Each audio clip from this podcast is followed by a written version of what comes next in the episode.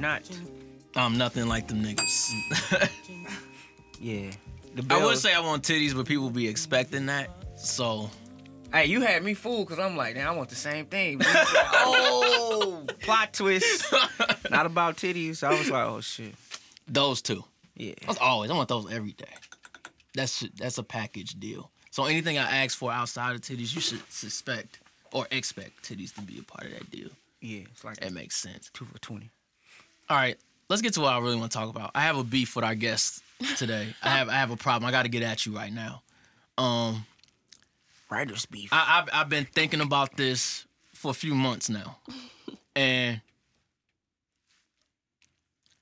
where is our crochet titties? like, why didn't thank we? you. Thank. why you. didn't we?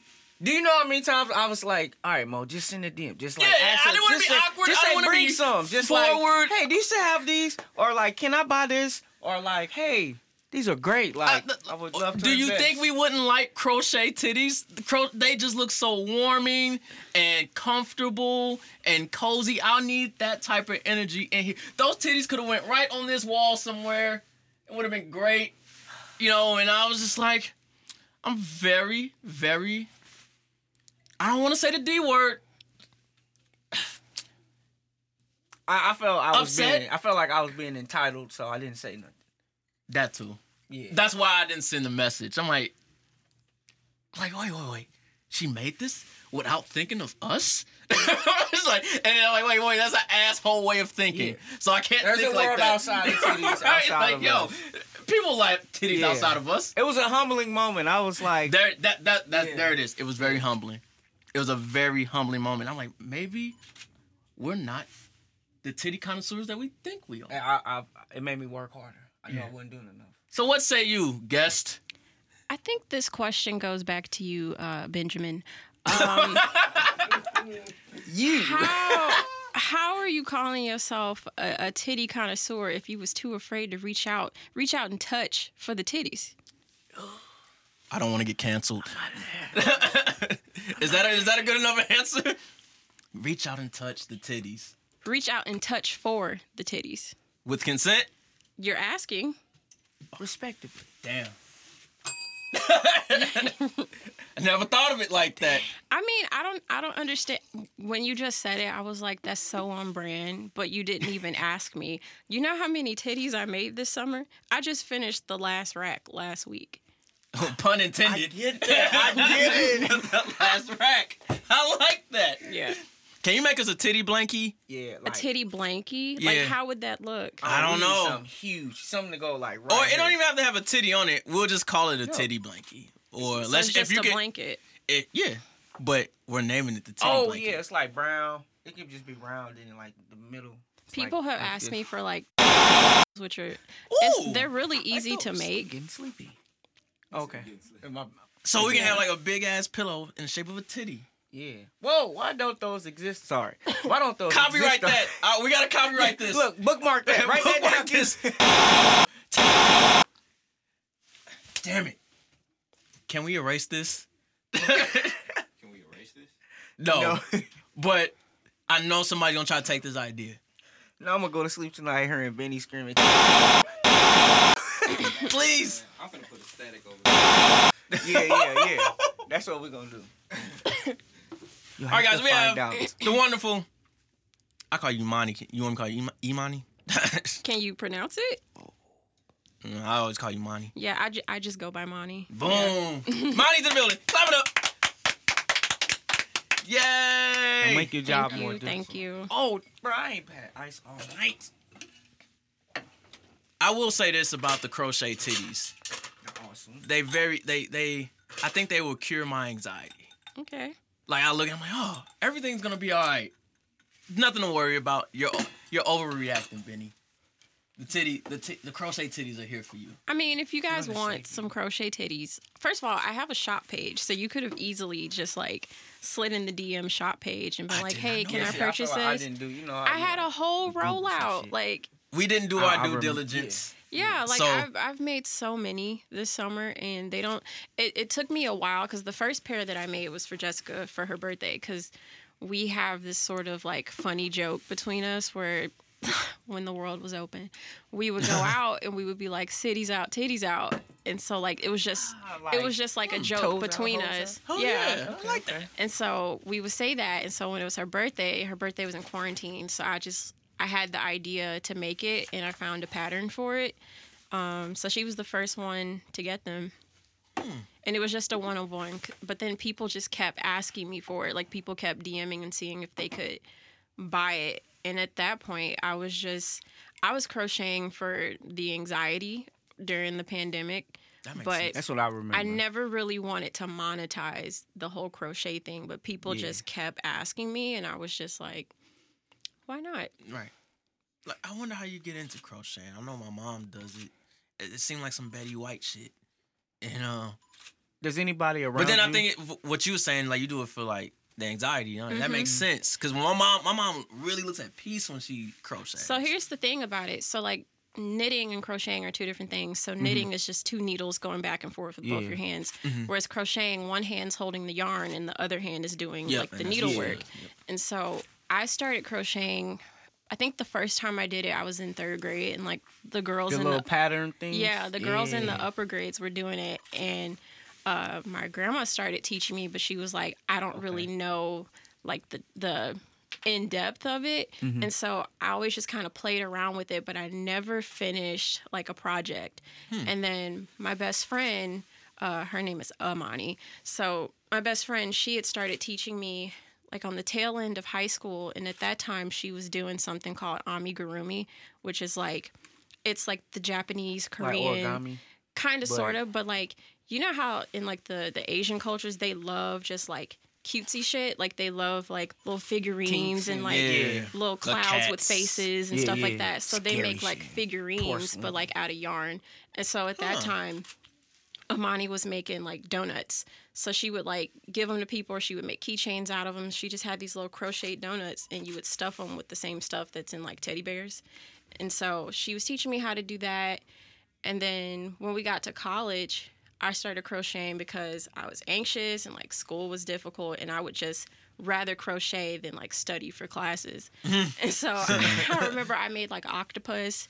I made I would start and stop like scarves and hats and things. Like I would never actually finish them because I was mm-hmm. only doing it because I was anxious, not because I wanted something. And I don't think I didn't finish a project until it was like my first year out of college and I was living back at home.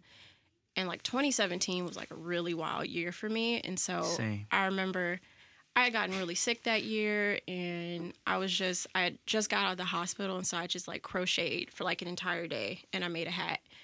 And that was just like kind of how it kicked off. But I've always had yarn and like the needles and everything in my house. But since the pandemic started back in March, I had just hella time to do it. And so I just started watching stuff and uh, YouTube is good for everything. And Hell so yeah. I had watched um, a video. I was like, I want a bucket hat. I wonder if I can make a crochet bucket hat. And so there was a lady on there just like showing how to do it. And the first bucket hat took me nine hours to make. And I just sat there from start to finish just doing it because it was so fun.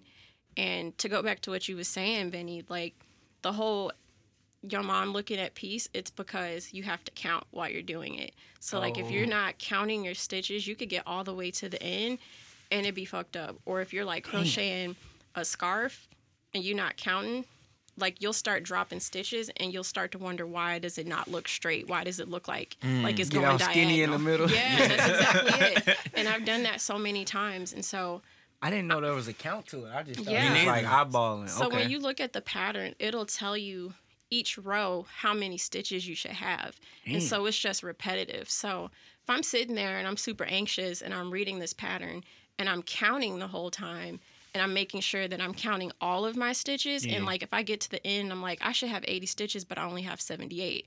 Where are my last two? That means that some rows that I did before then either had too many stitches or too little.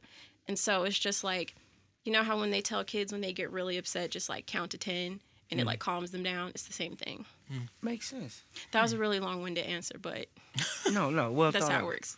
Yeah. I don't know where I met you. Same as Ike, you just appeared, hmm. and I just shrugged. I'm like, all right, she's cool. I don't know.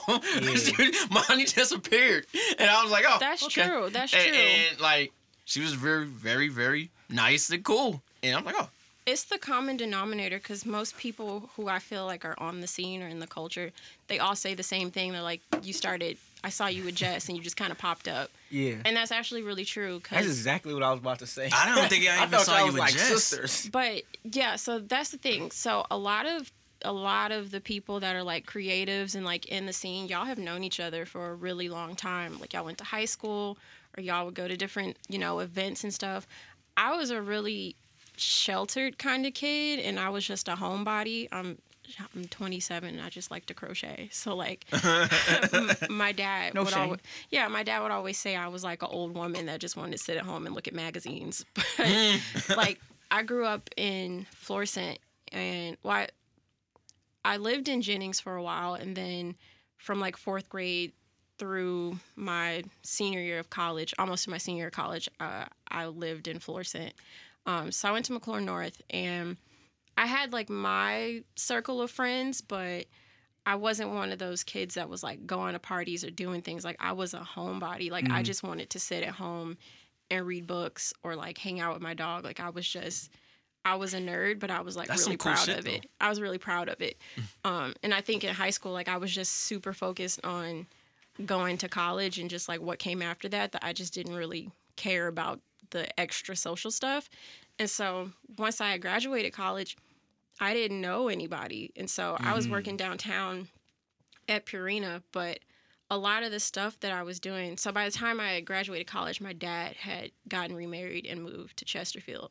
So when I graduated, I was living in Chesterfield, but I had to make the commute every day.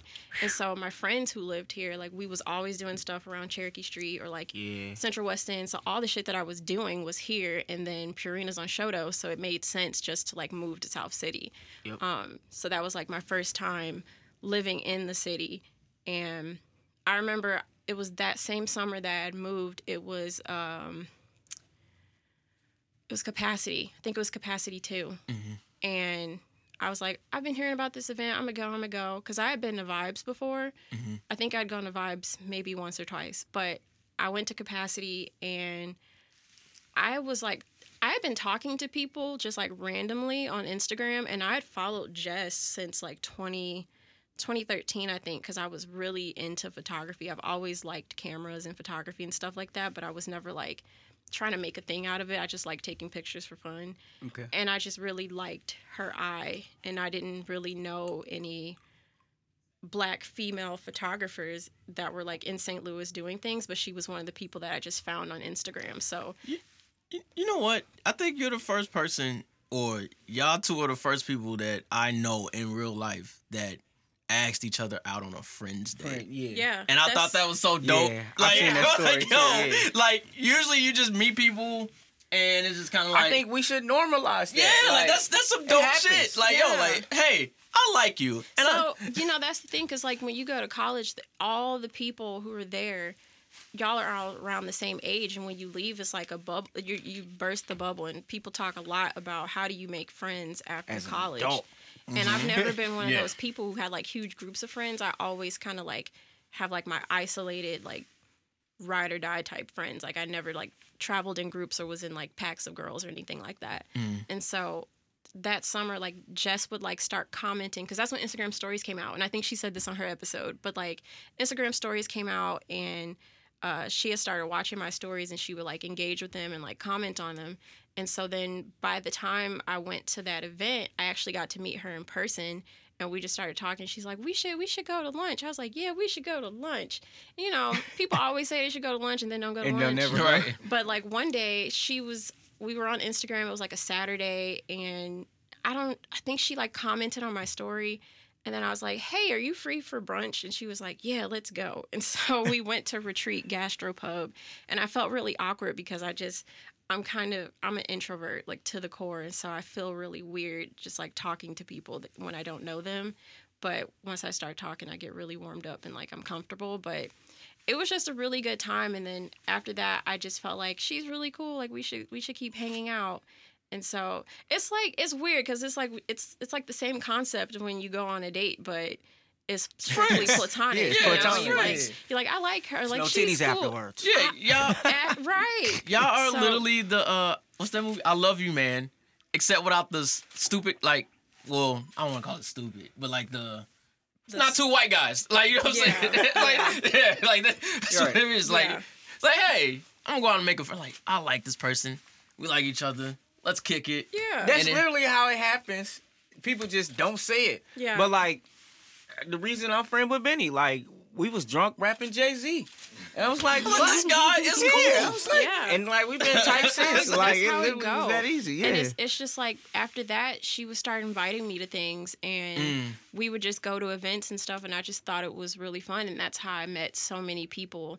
So like in- Community. yeah. So like in the past two years ago, I didn't know a lot of the people that I know now. I certainly didn't know you guys, and so. Mm-hmm. When I was just going to stuff with Jess, y'all would naturally come over and say hi to her, and I would be there. So I would introduce myself. So that's pretty much That probably is how we met. that now is I'm how thinking we about met. it. Okay, like, I'm I pretty don't, See, sure. I'm- I don't I was remember late an to the event, scene. but I just know that's I You would see y'all Jess. together Probably a was lot, the same one. Mm-hmm. and then that's how I found out about the podcast. You two should have a, a Twitch channel or something. No, we shouldn't, Benny.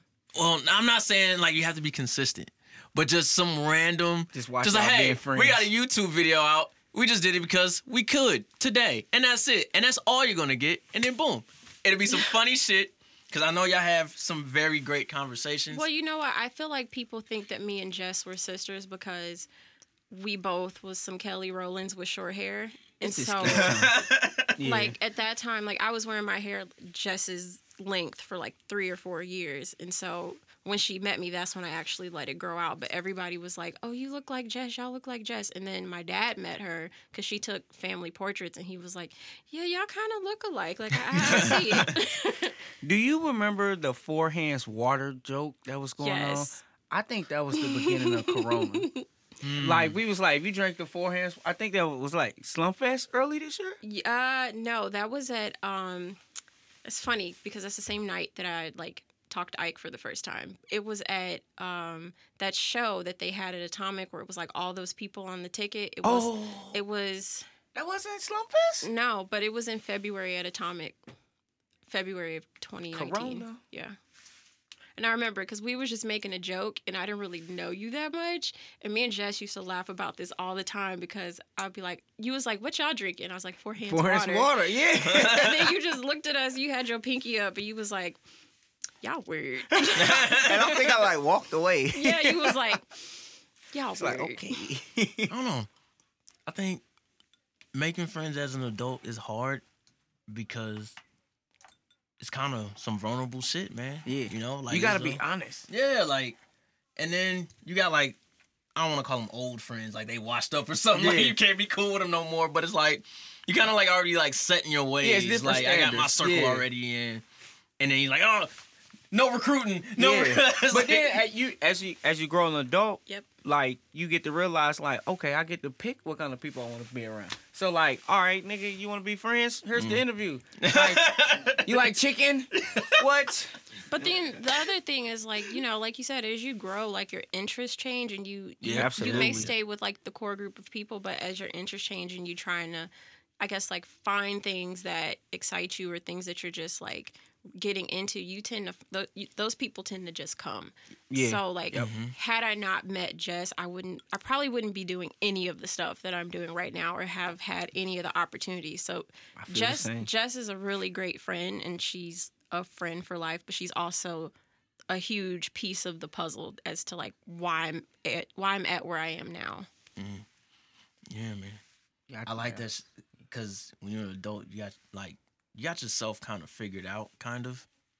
A few missing At parts in least at that time. Yeah, you have like- an idea. Yeah, and Yeah. it's like, and it, it- yeah, you have an idea, and then you have an idea of who you want around you. He's like, you know what? You're cool. Let's drink margaritas. Come on. Yeah. Like you know, like yo, I see you two times a week. yeah, Like- it, it- it's meant to be. Yeah. it's, it's Yeah. meant to be. cool. It's, it's meant for us We to follow hang each out. other on three different platforms. Like, all right, come on. And, and you know what? I've made more friends online this year than I ever have, mainly because of what's going on. But Mhm. like, I call them my Instagram cousins. So it's like people that I don't even know that live in different cities. And it's like, if I were ever to visit, I would have somebody to go to lunch with, or maybe they Hit let me stay up, in their yeah. second bedroom, or like stuff like that. And it's just, just being genuine and not trying to get stuff from people really helps you to find uh, your tribe. Th- doesn't that feel good?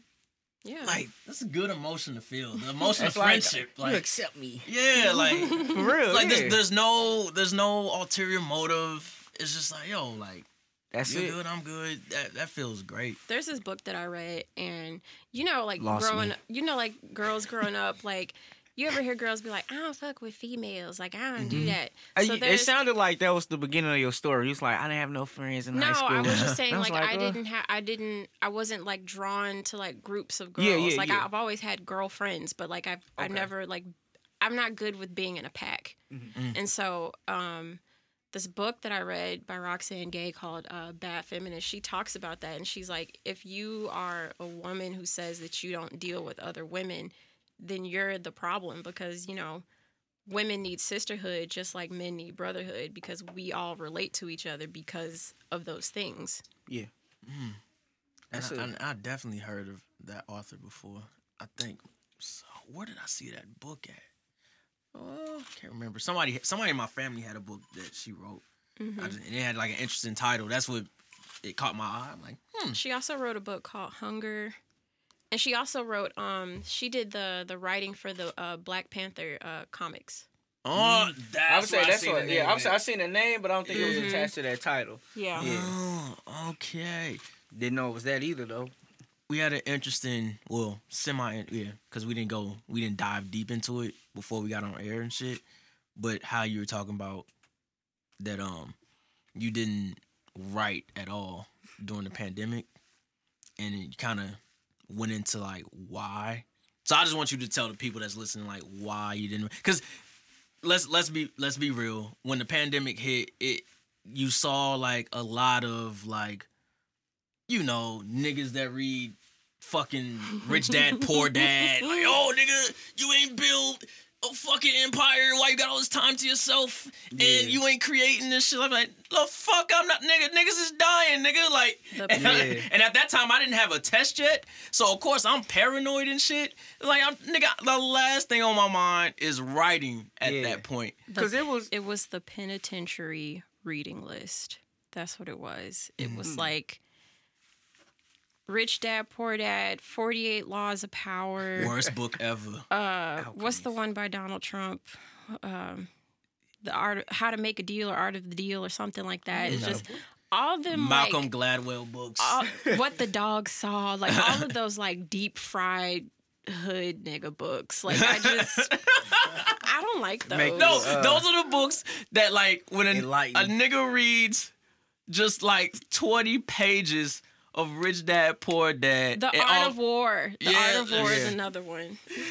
that nigga that nigga starts a consulting business after 20 pages. Like just I'm gonna show you how to elevate your brain. Yeah, like yeah, nigga. Like, bro, you work at Outback Steakhouse. Calm the fuck down, Like, B. Like, what do you want? Like, out. stop. Like, I, I don't like that shit, man. But yeah, like you was saying, like off air, like how you wasn't writing and I wasn't either. Like, it's Mm-hmm. kind of like it's just not there. Biggie, And- first of all, I have I have a bone to pick with you. Oh, okay. Oh, oh, So I I, like I, this. think about this often, and I just think it's so funny because there was one night we were all at Foam, and like you came over to me. I didn't really know you that much, but you like talked to Ike, and then you said hi, and yeah, this was a while ago, and I was like.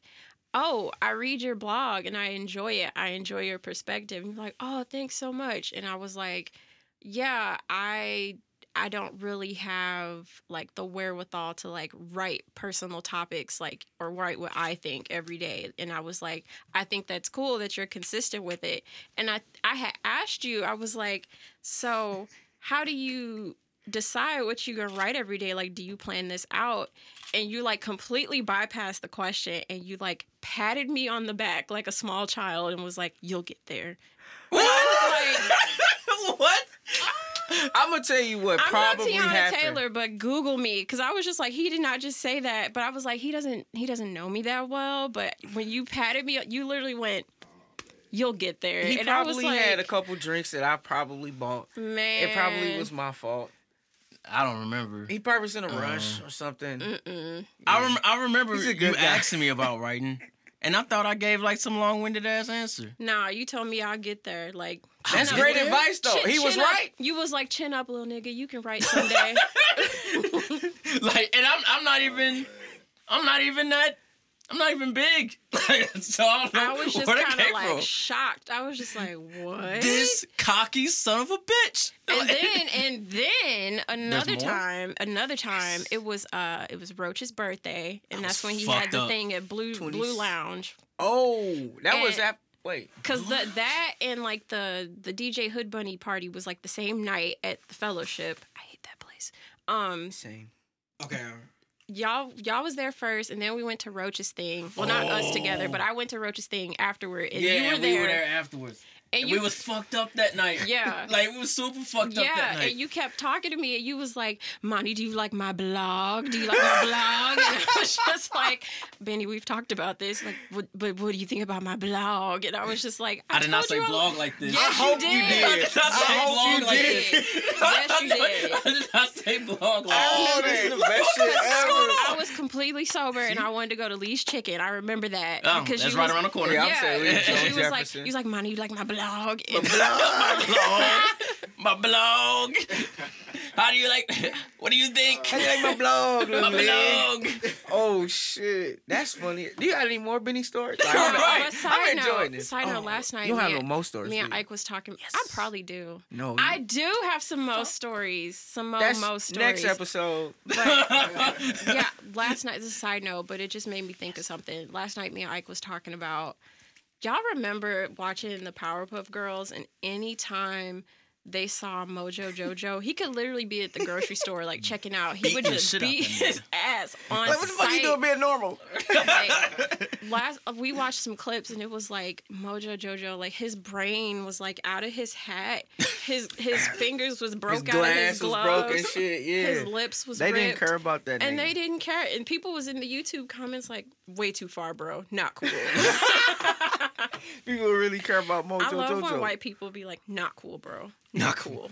Not cool. Calm down, man. Calm down, man. What? What? How did you get into writing besides my blog? That- Your blog didn't get me into writing. baby. I would say I don't think she said that. I know. No, I'm just fucking Um, with her. we just want to say blog. I had I had always been like really into writing short stories when I was a kid, and so you know, there's always the kids who's like, one time at band camp, I did go to band camp in high school, but For- I also went. Uh, I played the clarinet and the bass clarinet. Woodwind. Yeah, and so um, I used to go to like writing camps in the summer, Damn. and so That's um, the nerdiest thing I've heard all day. yeah, so I used to go to the palace when I was a kid. Like, oh no, don't try to hood it up now. I'm I was No, going to the palace and the writing listen. camps, No, nigga. no, no. I get So, it. I I went to-. Yeah, I went know. to the palace when I was a kid, and I remember, like in the summertime, you know, if you get in trouble, you got to write the sentences, and you can't stay, you can't go outside, yada yada yada. Mm-hmm. So that year, the palace had got like this huge grant, and they they had put all of this new stuff in the back room, like it was all new toys, arts and crafts, and books. And And I read like it. all of the books that they had there, and I just remember feeling like I don't want to go outside. I would rather read a book or like write the sentences. And so I asked, I was like, "Can I just write the sentences?" And the counselor was like, "You were," and I was, and I was just like, "But can I do it?" And I just sat there and wrote stupid sentences and like read books. But I'd always been like that, and I'm like, I'm a collector of like journals and notebooks and and pens. Like, I go crazy for some like Mm. uh some post-it notes, man. Like that that side of Instagram, it's just Ah, amazing. Okay, okay. But anyway, so I was always like into short stories and like reading. And if you're gonna be a writer, you have to read. But that wasn't Yeah. why I was doing it. I just really like I just I've always liked words. And so um by the time I was like in middle school, I was going to like creative writing camps. And then when I was in high school, I was like, okay, I know I'm go- I know what this is called now. Like I know I want to be a journalist. And so I was just like prepping. Like my whole high school career was like geared toward going to Mizzou for journalism because I just Mm. knew that that was. How did That's you the know hub now? for journalism. How did Right. you know you wanted to go to Mizzou for that? well, see, at There's first so many I famous journalists that went there, man. at first I didn't know I wanted to go there. My dad kept telling me I should go, and he was like, "It's in state. You don't have to pay out of state fees, Mhm. and it's the number one school of journalism." But I was like so hooked on going to like Boston University or just like all these different places. Like I wanted to go to Colorado for a while, but the summer before my senior year, I was uh, I was named like editor in chief of the newspaper, so I was gearing up for that. But I went to three different camps before my senior year. So one was in Tuscaloosa at U of A, Okay. another one was in Michigan, uh, Michigan State, and then the other one was at Mizzou. So Mizzou was the final one that summer. So I was gone like the entire summer before my senior year, and during that time when I was in Alabama, that was the year that they had that really bad tornado and like Oh, athletes was dying, like Yeah. prominent people was dying, and so we reported on that. And then I went to Michigan, and like that was the best one because I was meeting people from like CNN and MSNBC, like all the people that you see That's on TV tight. that are like the top paid Yeah. journalists. I, I got to meet them, and like I won a scholarship while I was there, and then I won a scholarship when I was in Alabama, and then the last one was Mizzou. And like when I had finally like gone to Mizzou and like saw the school of journalism and just like talked to professors, I felt like okay, I think this is the one. Like it took one visit, and I was just like, I'm gonna go here. That was it. So that was pretty much it. But I was always writing. I wasn't really writing short stories anymore. I was just more so focused on being a reporter, being a journalist. And I won a scholarship um, from the St. Louis Post Dispatch. And it was like, you get four years of college, it was like 30 grand or whatever. And as part of the scholarship, you got an internship with them every summer. Mm. And so from my freshman year, I would come home every summer and work at the Post. And I learned Okay. so many things, but like the the most pivotal moment was 2014 because I was actually sitting Mike like across from the crime desk when I heard the like the initial call come in that someone had been shot in Ferguson. Oh, And so like, you know, looking back, hindsight's 2020, but I didn't realize that that was like a really pivotal moment and it was like the coming of the second civil rights. yeah. Right. And so it was just like it was my last week of my internship because I was supposed to go back to school because he was he was killed on on the 9th, right? Yeah, August. August yeah. 9th. And I was supposed to go back to school like the next week, but the post ended up extending the internship one more week because there was just so much stuff going Mhm. on. Mhm. And so another intern, I, my friend Kia, um, we went down to Ferguson and like that was the first time I met Mastermind when he was still part of like MME and I met so many Okay. people who I realize now were people that I met back then Yeah. because I was I turned 21 that summer, I think. Okay. And I was we were just interviewing people that were our age and getting like multimedia and, and just videos and pictures and quotes and stuff. And I realized just with what was going on, I didn't want to be that type of journalist anymore because of what was happening and how I've always known you can't put yourself in your stories, but it was really weird to be inside of the newsroom and seeing how journalists were talking and how the stories were being shaped. And that's another thing i noticed that Mm. when i was in college of there's a course you have to take at mizzou called multicultural uh, or cross-cultural journalism. And so in that course you learn a lot about how to how to cover different topics people from different countries uh, orientations you just learn about so many diverse aspects of just people and how to cover it but those same kids that were in that class who were just making jokes about what was going on in real time and who were making jokes about race and, and sex and all of that are the same ones who are getting top jobs at these um, these news stations or these Mm. publications and they're the ones who That's are deep. affecting the framing of how Right. of yeah. the stuff that you read in the news and Basically, i just the perspective. Right. And so while you can't put yourself into it, framing is very important as far Mm. as journalism goes. And so it was it was Mike Brown's killing that just made me feel like I don't want to do that. But I was also about to start my junior year of college. So I had to figure out what I was going to do. So at Mizzou, they have this thing where you can kind of create your own degree. And so I switched from journalism to interdisciplinary studies. So basically, you you choose two to three things that have to do with each other, and um, you create your own degree. So it was for me journalism, communication, and media story, and media telling, media. I'm sorry, digital storytelling and media studies. That's what it's called. You said media. That kind of covers it Yeah, all. cover it all. yeah. Yeah. Blanket on it. We smoke break it right now, cause I didn't know Monty was that accomplished. I feel like an asshole. I'm, I would like to apologize for those drunk nights. Uh, my blog. I'm glad I'm not a writer. I ain't gotta be in your lane. You My blog, Money, do you like my blog? Polite, Hey, check it out, man. You lack, you lose. You gotta stay on your toes. For real. Good job, Sledger. The Port of San Francisco, nigga. Let me talk to you for a minute. I be always at the bank, I never see you niggas. see you, nigga. So much money in this safe, I need a camera in it. camera in. Low key, Man. 30 days in this Honda Civic. 200k in a month, bitch, I gotta get it. Four whips, paid off, that was something slight. Fuck your record deal, bitch. Oh, you see this ice? This really me in real life. You just rap about it. And if this shit don't work, then I trap about it. Try to snatch a nigga chain, then I clap about it. I'm not a SoundCloud rapper, bitch, I'm really bout it. Next year I'm copping something with a water fountain. I live in San Francisco, bitch, you better check them prices. Not a flaw in my diamonds, ask Isaac bout. You never see me in the city, I'm always on the flight. If them numbers on point, then we can go tonight. Send that tracking number and put it on the flight. Said It's seven in the morning, I thank God for waking up. Waking up. 30 day run, get ready, then roll up. Let's run it The up. more L's I take, the more that I do numbers. No matter how much money I make, I stay humble. Discipline. All right. Can I? I'm gonna go on the record and say this on my birthday. I, I'm really in a, a cognac hating phase right now. I, I hate cognac. Bro, I haven't craved like D'ussé I hate D'ussé, bro. or Remy like in a minute. I already Henny's already been in that boat for years. Like fuck Henny, but like D'ussé, I'm there because you know why I hate cognac for real, for real though.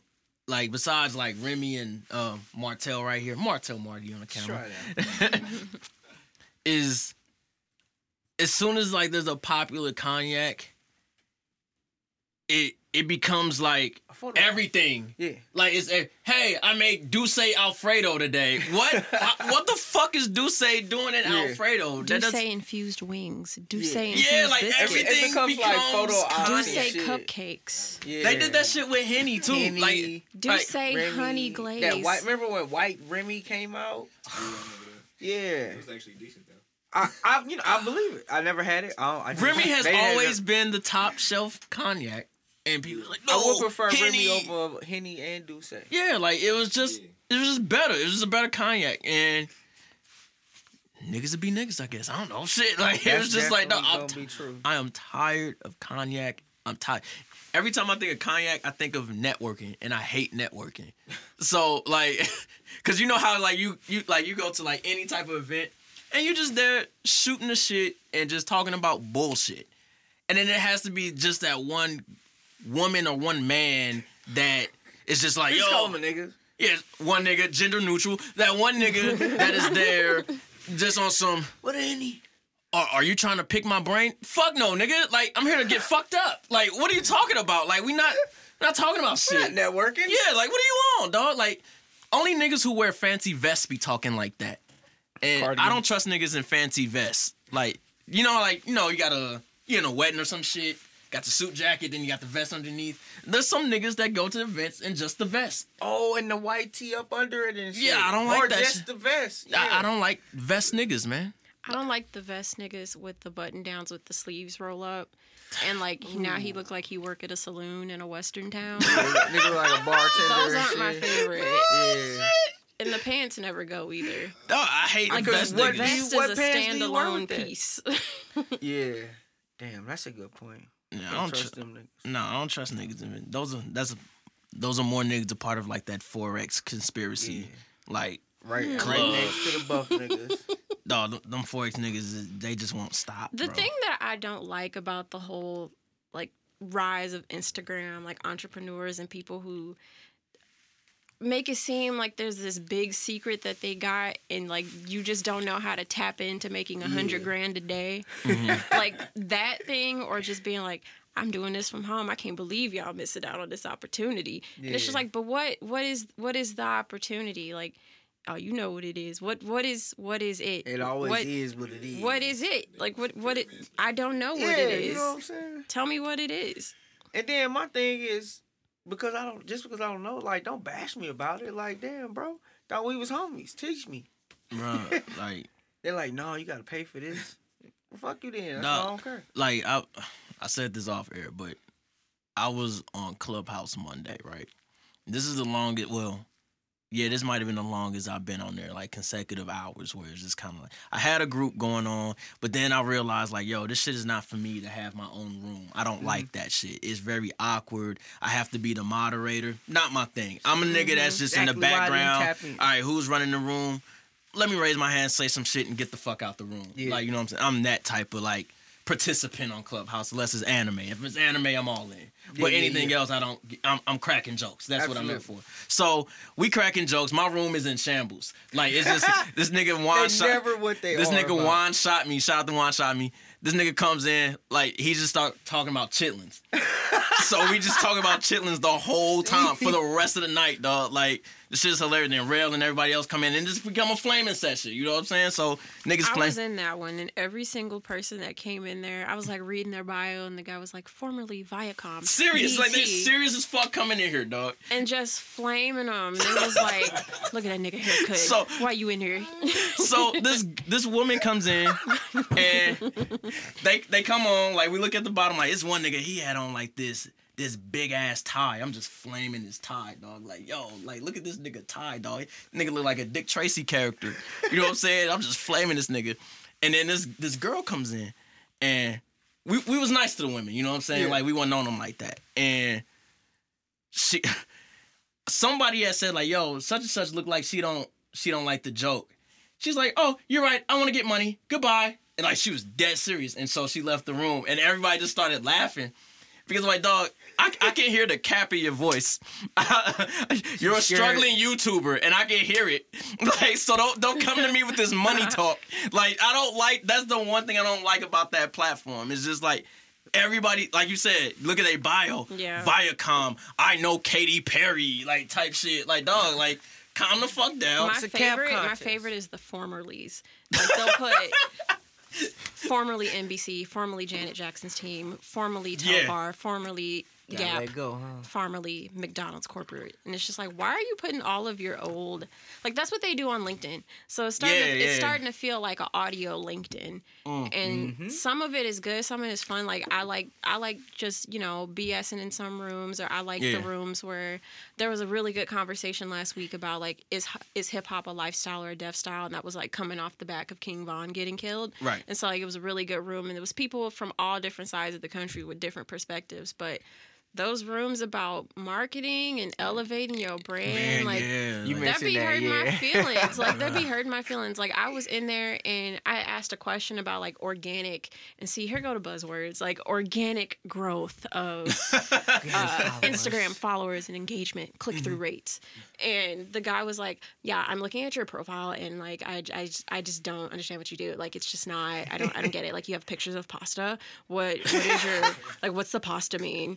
And I was like, "I'm not selling anything. Like I'm not selling flat tummy teas or like." we're, we're, we're my here, vendor list in Atlanta, like We're- that's not. we're here on a, a platform discussing like the topic at hand that was a part of the topic that i just asked like what the fuck But it was it just it for it's the condescension for Yeah, me. that's the it's word, the condescending. pretentious for Yeah. Mm-hmm. me. It's the arrogance for me because it's just like I get that people be on there trying to, you know, do jobs, whatever, but it just be people in there who are just trying to see who can be the loudest, the longest. Yep, yep. And my favorite is the ones that are like the upper echelon people, and you can hear them in the background. It's like, sorry, I'm driving, um, and I'm gonna have to hop off. Like this isn't Zoom. like this is all of this is 100 percent Katie, optional. for, for I, I would like to piggyback off you. Uh, I would like to pivot this. Like, I just want to make sure what that are these we're. words? I just want to make sure we're holding space um, for what's at hand. what are these Um, words? So yeah, if we could just stay on topic, guys. You work at Target. what, the fuck are we, what are we talking about here, man? Like, yo, like, like, are we? Re- you're not It's- it that just- important. Like, It feels like you ever been in a group interview trying to get a job? And it's always that extra motherfucker. Every time, it's like no, we're, we're interviewing we're interviewing to be a part of Abercrombie and Fitch. Like We're selling knives, bro. Like, this is commission based. yeah, like, like, just shut up, bro, this We're is just waiting for three o'clock. this is Applebee's, dog. Like, you're gonna be on the dishes. I'm gonna be on the fry side, bro. Like, it doesn't matter what already goes on, up. what we're saying. Like, Yeah. open interview, my dude. But back to Monty's life. Oh yeah, that's where we left off. Before. Okay. We were at the internship, Post Dispatch, Mike Brown, and you you knew at that moment that you did not want to pursue was it that type of journalism or just be in that atmosphere? I didn't want to be a reporter. I thought that was Okay, a reporter, okay. at that point. Okay. I thought that was just like not for me. And so like I just I finished school and that summer I got a job uh, doing social media because I had other skills like I was doing marketing, social media, and I learned so many different parts of storytelling because at that time like social media was really emerging, and so um, I had learned that in school of like how to use Instagram to, you know, report or how to use all of these different video apps that was coming out and stuff like that. And so I was doing social media internship at a company in Columbia. And then when I got back to St. Louis, I got hired to be on a social media team. I use that loosely at Purina. And, uh, but like Purina was great. It was just a company that I worked for that was hired by Purina that just wasn't so great. But, um, I was really thankful for that because it gave me a lot of experience. But like behind the scenes, I had started writing a blog, and so that's what a lot of journalists do. Like if you're not working for a full time publication, if you're not like a staff writer or whatever, a lot of people just start blogs because it's the easiest way mm-hmm. to get mm-hmm. your writing out and to just like like Ben, you know this, like just to get your writing out and just to like have a consistent like platform and My like blog. your blog. and it's, it's totally just like run by you. Mm-hmm. And so you get that autonomy that a lot of people are looking for while also being able to, if you want to freelance or if you want to pitch or if you want to try to get a job, you can show that you know how to write. And so I was just writing about my life because like 2017, 2018 was like a dumpster fire for me.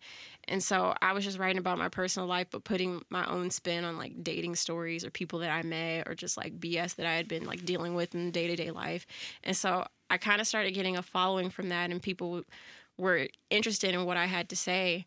Um, but then I started writing like personal essays for the Lily, which is a news vertical under the Huffington Post, or uh, my mom had passed away that year, so I wrote about my mom and like growing up uh, without her and like how I was seeing myself through her at, at that same age.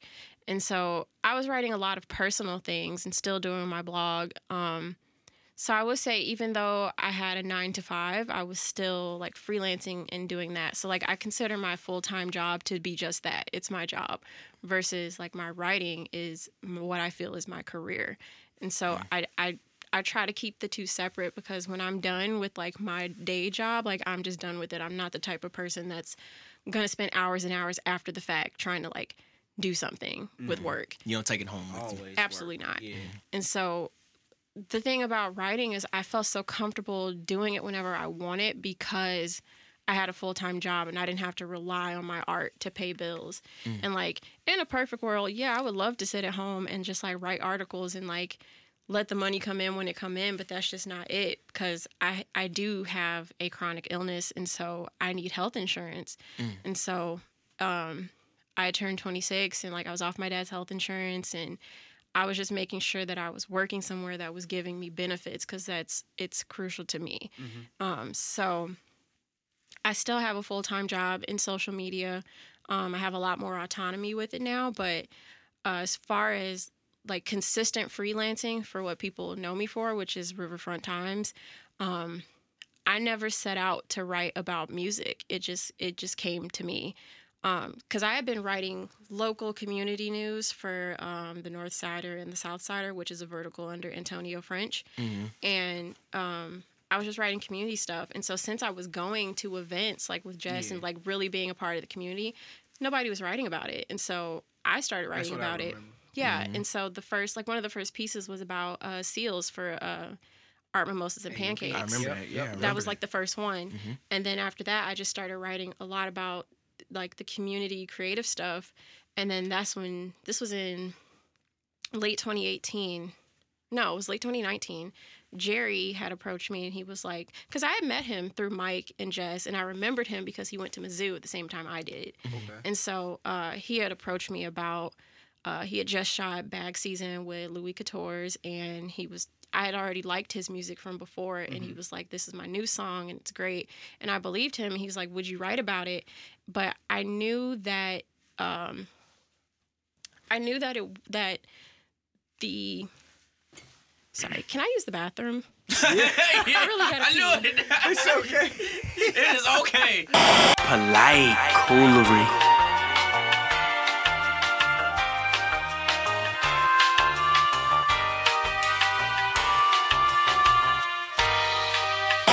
Welcome back. Continue.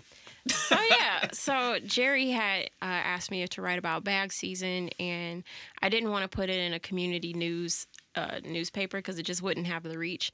And so the Riverfront Times was a publication I'd always wanted to write for because I remember when I was a kid, just like really enamored with the writing style, and they was wilding when I was a kid because that was back when they still had like prostitutes in the end of the. Yeah, I uh, would say it was really real. yeah, Yeah, and I just really liked because they're an indie publication, so they're super independent. They don't really if Uh-huh. they want have anybody to answer to. They've said some wild ass titles on Twitter. Yeah, like, it's been definitely. this year, like, Yeah. like what the? Who, I thought it wasn't real. yeah and so i just i i pitched it to him uh daniel hill in the music section Mm-hmm. um and he was like yeah go ahead but in the middle of me writing about that that was the same time um the nike turbo was on netflix for uh, Oh, yeah, rhythm and flow Rhythm and Flow. and so no other publication had written about it in St. Louis. And I was sitting on it for like three weeks before it was actually published because Jerry's story came out first and then Nike's story came out two weeks later. But I was writing them both at the same time. And so once the Nike Turbo, Turbo story came out, I felt like I had enough like credibility and clout with them to be like, you know, you don't have any reporters reporting on these things. And I just feel like I should be the one to do it. And so they were fine with that and they were like yeah and so when i started writing about musicians it was because i was in the community that they were in i was going to the mm-hmm. events and so that's why i say jess is a huge piece of the puzzle because had had she and i not met i don't think any of those things would have happened because it all came through genuine connections and because jerry and i knew each other beforehand. Yeah. and so i just feel like i cultivated um, a beat that was about us. And i say us because i feel like i'm part of it now.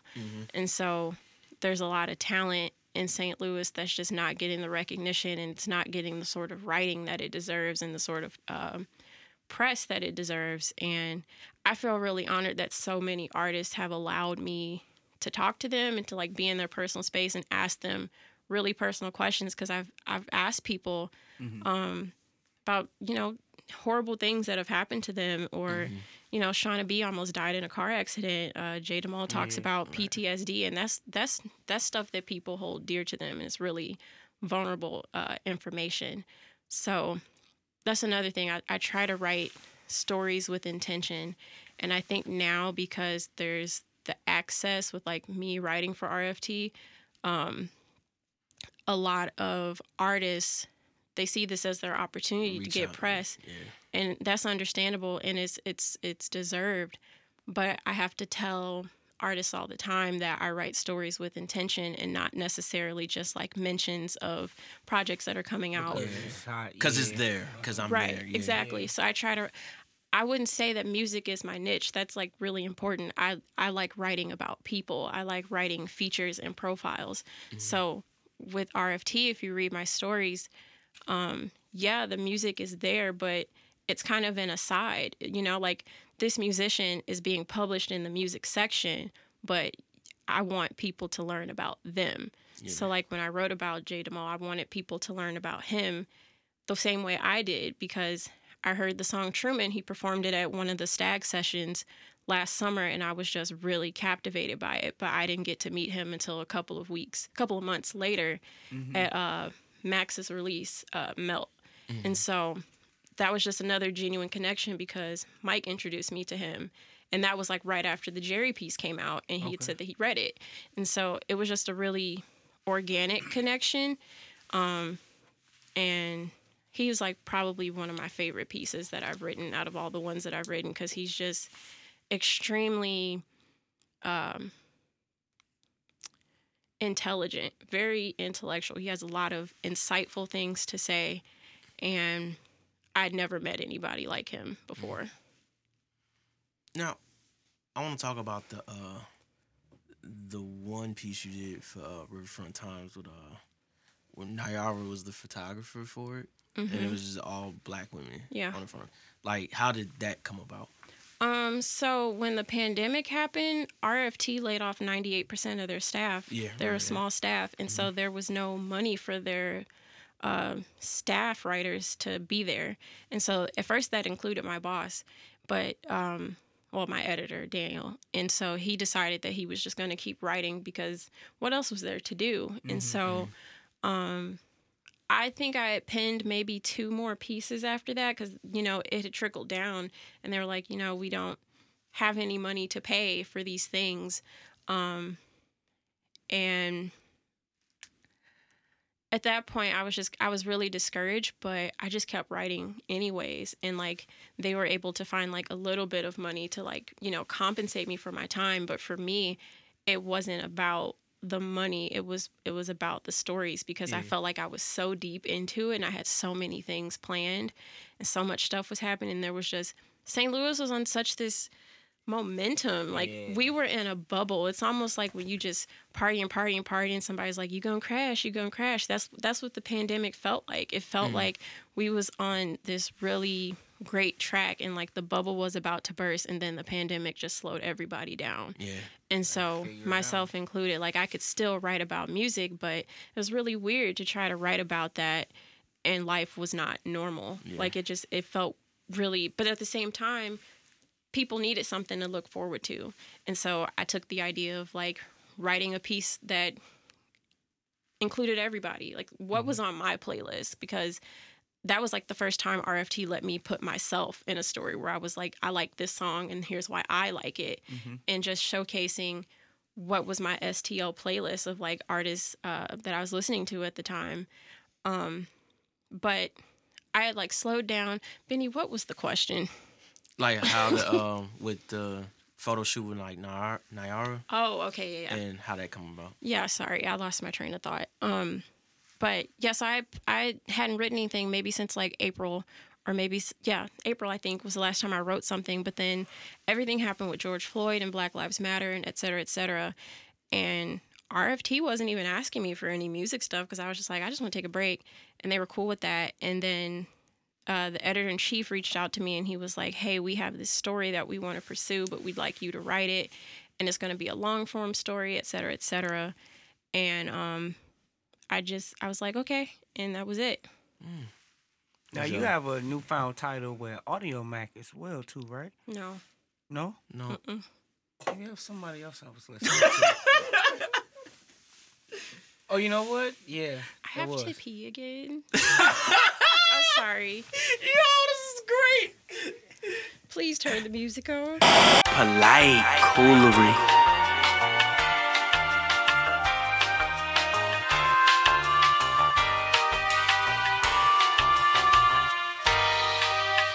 continue. Oh yeah, so that was pretty much it with the cover story. Um, since then I haven't really been writing anything, but I am working on a piece right now with a new publication. Um, and I think it's really cool. That's pretty much all I can say about it. But yeah, don't spill the beans. I am still writing for RFT, but it's more so a at will thing. And so I feel like I'm finally ready to pick it back up because winter is just like the worst and we're really about to be in the house. So Hell why not yeah. give people something to read and look forward to? And that's another thing that I liked. People were telling me that they looked forward to it like weekly. And I really appreciated that. Like, not in an arrogant way, but just like, I think sometimes as a writer, you you can be like in your own head or like in your own space, and I never really think about the fact that people are seeing it. Like I never think about that people are reading it unless they say something to me. Mm-hmm. So like my writing is not one of those things that I can watch really in real time, like an Instagram picture. Like oh, I can see how mm-hmm. many people are liking it Like, versus like you know The with an article i can check it like oh how many facebook shares did it get but i'm never consciously thinking about the reception of anything that i write mm, Makes sense. I love it because I don't read a lot. But if I am gonna read, it's definitely gonna be by a black woman from St. Louis that I see out and like actually experiencing the events and not just there because they are a writer. Like yeah Yeah. you You there actually there because you write want to. Yeah. yeah Yeah. there's a lot of like parachute journalism that's what they call it when you mm-hmm. just drop in and like Yeah. think you know everything about the situation but you haven't spent any time like you can spot those people from a mile away. you haven't cultivated the relationships or fully understood what you're writing about before you mm-hmm. write it Yeah, that makes sense. All right, so let's talk about the parents. Mm-hmm. As Mo said off air, your dad, and the story that you told us off air, yeah um, your I've dad seems like a very, very interesting guy. He's got his cape on. Yeah, yeah, yeah. He's a, Yeah. sounds like a good man. yeah Sounds like a great man. So, like, how how was your like um? I guess I don't want to get a cheesy question like, what did your parents mean to you, or like uh, you just ask about my upbringing basically. That works. Yeah, Yeah. there you go. simple Thank you, Monty. Yeah. That's why you Um, get paid the big You got bucks. it. Um, so my parents, um, it really starts with my grandparents, and I realized this the other day.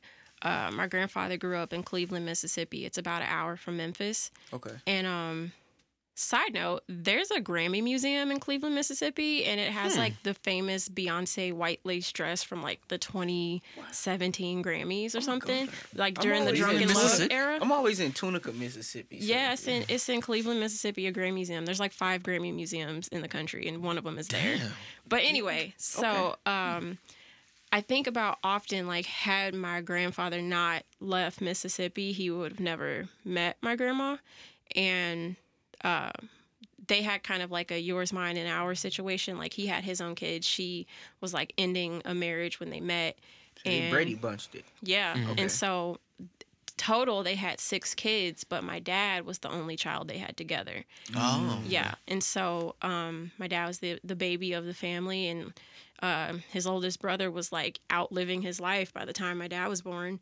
But because my grandparents were married and they were like they're like life partners and business partners. Like my grandmother was really heavy into like real estate, and my grandfather, um, all he knew how to do really, or what his passion was, was fixing cars. So he was uh, an auto body man, and so my grandparents owned Lonnie's Auto Body on uh, Broadway for Yeah. 24 years. And um, I pretty much grew up there. Also, side note, they're turning that into a CBD store, and it's really just gentrified. And I really think niggas are gonna like rob the fuck out of them in Baden. but anyways, but you know niggas don't be knowing what CBD is. They don't. Right. Yeah. Hey, we're gonna get high. Like no, you're They gonna bro. rob We're gonna be chill. But anyways, uh, yeah, they recently uh, they they retired uh, in January, and so because of that, they had like so many like different avenues of income, and so since they were really into real estate, my grandparents had like rental properties. And so they had one rental property like over on the north side, and they would send my dad to go pick up the rent. And so they sent my dad, and that's how he met my mom because my mom lived at the house with her family. Mm. And like my mom, she had so much just like swag about her. And when people say, "Oh, should a woman shoot her shot?" That was my mom. My mom was would be Oh. the one to shoot her shot.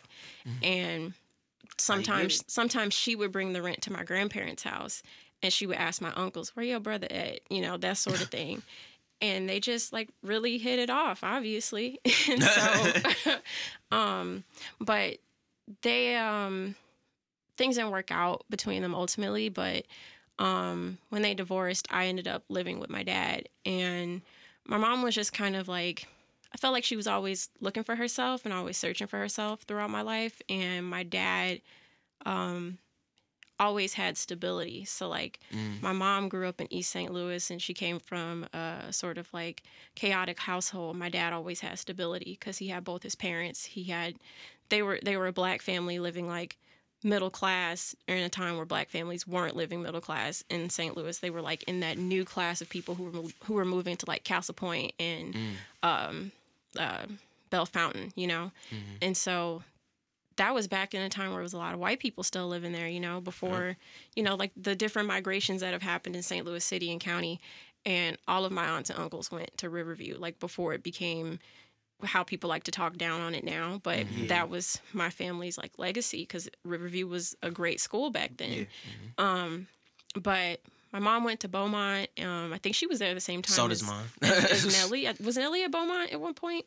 Mm, He had some sort of connection to that area. Um, but I just remember she, my mom had said like she knew him growing up or something like that. We all did.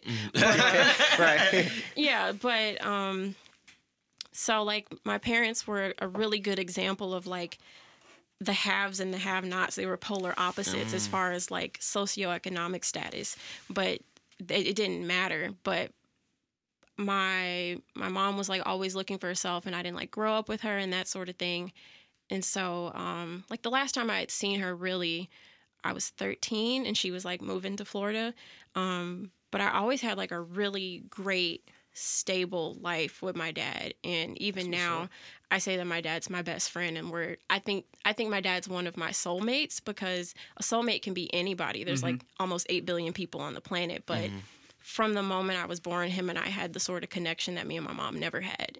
And so um my voice sounds shaky but i've been talking. I'm not crying y'all. But um yeah so I, I hadn't seen my mom since I was like 13 and like we would talk here and there but she wasn't really a part of um like the big steps in my life big things happening for me. And uh 2017 like we had started talking again and I knew she had cancer and whatnot. And like right after I graduated college like around like late June early July she asked if I could fly out to Florida. I'm 23 at this point and she hadn't seen me since I was like 12 13 and um I went and saw her and like we talked and I felt like she had she had a lot to get off her chest, but just the way that my dad raised me, my dad never badmouthed my mom my entire life. He never like said things around me. He never like you know, even when I knew that there was stuff going on between them, like he never I never heard it but from him. I would say from him, but what Right. about other people? Yeah, definitely. Yeah. Not not from my dad's side of the family, never. Okay. Um, but I'm not close with my mom's side of the family like at all. But my mom definitely like felt some type of way, which you know she was human. But um, yeah. So like I went and visited her, and I never harbored any like anger or like grudges in my heart like toward her. And so she said a lot of things that she needed to say, and Did she was, assume you did? Like she thought you felt some kind of way? I don't think so. I think Okay. Because she was in hospice when I went to visit her because she she had cancer real bad, Okay. and um I could just tell that she was kind of like trying to be at peace with like her decisions of how she raised her kids, hmm but also um she was just really struggling to just like get it out, and I feel I feel like she was trying to feel better if she knew that I was receptive to it. And I was. And I think because she hadn't been around me so long, she couldn't gauge like like how y'all said in just Yeah. episode I look unimpressed. Like she didn't She didn't know, know how you was taking. Yeah, she didn't know I was taking it cuz she just she didn't know me like that really. And so um yeah, like I was there with her for like 5 days after not seeing her for 10 years and I went home and like 2 days after I went home she passed away. Like was that that visit um like was that the I guess like the closure that you wanted or each both of you wanted like or did or did you not even go into that just thinking closure you just wanted to kind of just talk I just kind of wanted to just just see. I wasn't expecting anything. I've Mm-hmm. I've been through the whole hospice thing. Like I've seen it before, Mm, okay and so I like I know like when people are in hospice and it's close to the end, there comes a time there's there's like a point in time where they just stop talking, and so um, she was at this like kind of like hallucinative stage where she keeps repeating the same Yep. things and doesn't know that she like said it. And so she just kept going through that stage. And so like i didn't feel any sort of way. Like i didn't feel sad i didn't feel happy i didn't feel angry i just i didn't really feel any type of way i just felt like hey i'm here and I, i'm i'm here and that was that Yeah. uh, my great grandfather went through the same like Mm-hmm. deal where it's on hospice and then they start like hallucinating and telling things and it, like be that, ready to go, it, was, it was really heartbreaking Yeah. like to like see it it was just like wow like Yeah. this strong like of course he lived this is 90 oh I want to say it was four and my whole life I know him just be to just stand up Mm-hmm. talk project and then once I didn't understand what was like being said, it was just like, oh man, it's that time. You know, like it's it's a scary, scary feeling. But yeah, that's that's that's definitely dope though. That you uh but i will like your say relationship with your, your peoples. like about my dad my dad's like super funny and interesting and just like What's his sign? he's a cancer mm, Yeah. my funny mom's a cancer. Yeah, yeah. But my dad's one of those people where he's just like, he's observant and he just gives people a lot of chances. But like once you reach that point with him, he's just kind of like, hmm, I'm, I'm, I'm done dealing with with these sorts of things. But he's a really uh, loving person. And Mo, Mo had asked me before we were recording about like how I grew up in Jennings to Florissant to Chesterfield. Like my dad was. Um, he's always worked um, for a well-known electric company in the area Okay. and uh, okay. and so like he's just um He put the work in. yeah he put the work in they, Okay. they pay for him to go to school and like that's what i tell people about jobs like jobs don't have to just be jobs like you Yeah. can make that shit work for you and it's Yep. like you can get them to pay for you to go to school and by the time he retires he's already got like his secondary like income that's been rolling since i was a kid i told you my grandparents had rental properties my dad has 10 okay, now Yeah. you know Damn. and it's just like stuff like that i tell people this all the time of like Inspirational. you know just Yeah. like letting these jobs work for you and like i feel like the best advice my dad has given me about going to work is treating it just like work like just treat it as work. that because you don't always have to get something out of these jobs but like if you're gonna he always says that he likes our generation because we're the generation that's not going to put up with some BS jobs because we'll leave because we are the Mm-hmm. Workforce and we are the influence got and we're we're coming up with all the creative stuff that's happening. So it's like you have people that stay at jobs for 15, 20 years and they complain about it the whole The time whole time. but won't leave, you know? And it's just like us, we'll be like, fuck these jobs, be somewhere for six months and get a job somewhere else. My friend, uh, her sister's really good at like staying at a job, asking for a promotion, getting the promotion, and then dipping so she can go somewhere else and get that plus with that some. title. Yeah, Ooh, being man. like she'll ne- she'll negotiate. Let's say for example That's she'll game. she'll negotiate for one hundred and six thousand dollars, and then she gets it. A month later, like during that whole time, she's interviewing somewhere else because once she gets that, she can tell this other job, I got one hundred and six Max here, and and I was there for four years. Yeah. Now I want one hundred and twenty, and like they'll do it, you know, because. Our generation is just so smart, so creative, so just like the it thing, especially Pimpin' black and brown people. Like Oh, we don't yeah. have to stay at these jobs if we don't want to.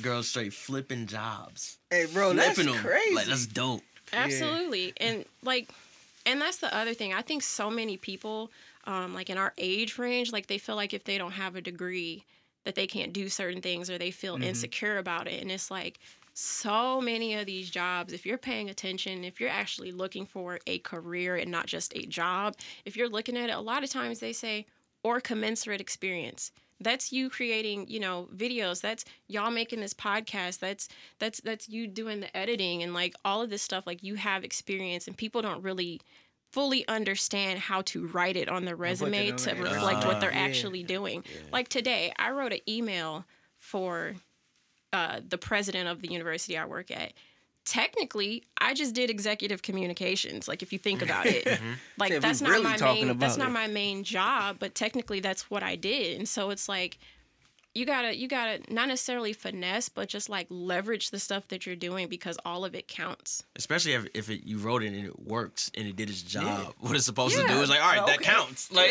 it's like uh, that counts. like you could say you're a writer you're you know a host you are a media personality and all of those things are true And mm. a lot of the Yeah, times so they're not working even looking at the fact like nobody cares if you have a degree or not, and they're See? not even about to ask you for your transcripts. At so all. if you It's working Clubhouse. towards something, like if you're working towards something and you want to be an entrepreneur, that's great. But if you're working towards something and you feel like I want to work at this company so bad, more than likely you can because you're selling yourself and it's not always a black and white sort of thing of mm-hmm. like, oh, you're really great, but uh, Jamal over here went to such and such a school and he doesn't really have as much experience because they want to know can you do the job? Yep. Can you do the thing that they want you to do? And with that said, Monty, do you have any message for the youth, or was that the message for the youth? Uh, Message the the message babies. for the youth is to wash your hands, Mm-hmm. um, drink water, take your echinacea lozenges. Let me Um, write that down. you don't. Do you need that thing or do you want it? Do you have savings right now? Like that's that's my message to the youth. I like that. And also, also tell your dog I said hi. All right, guys, I gotta go to the bathroom.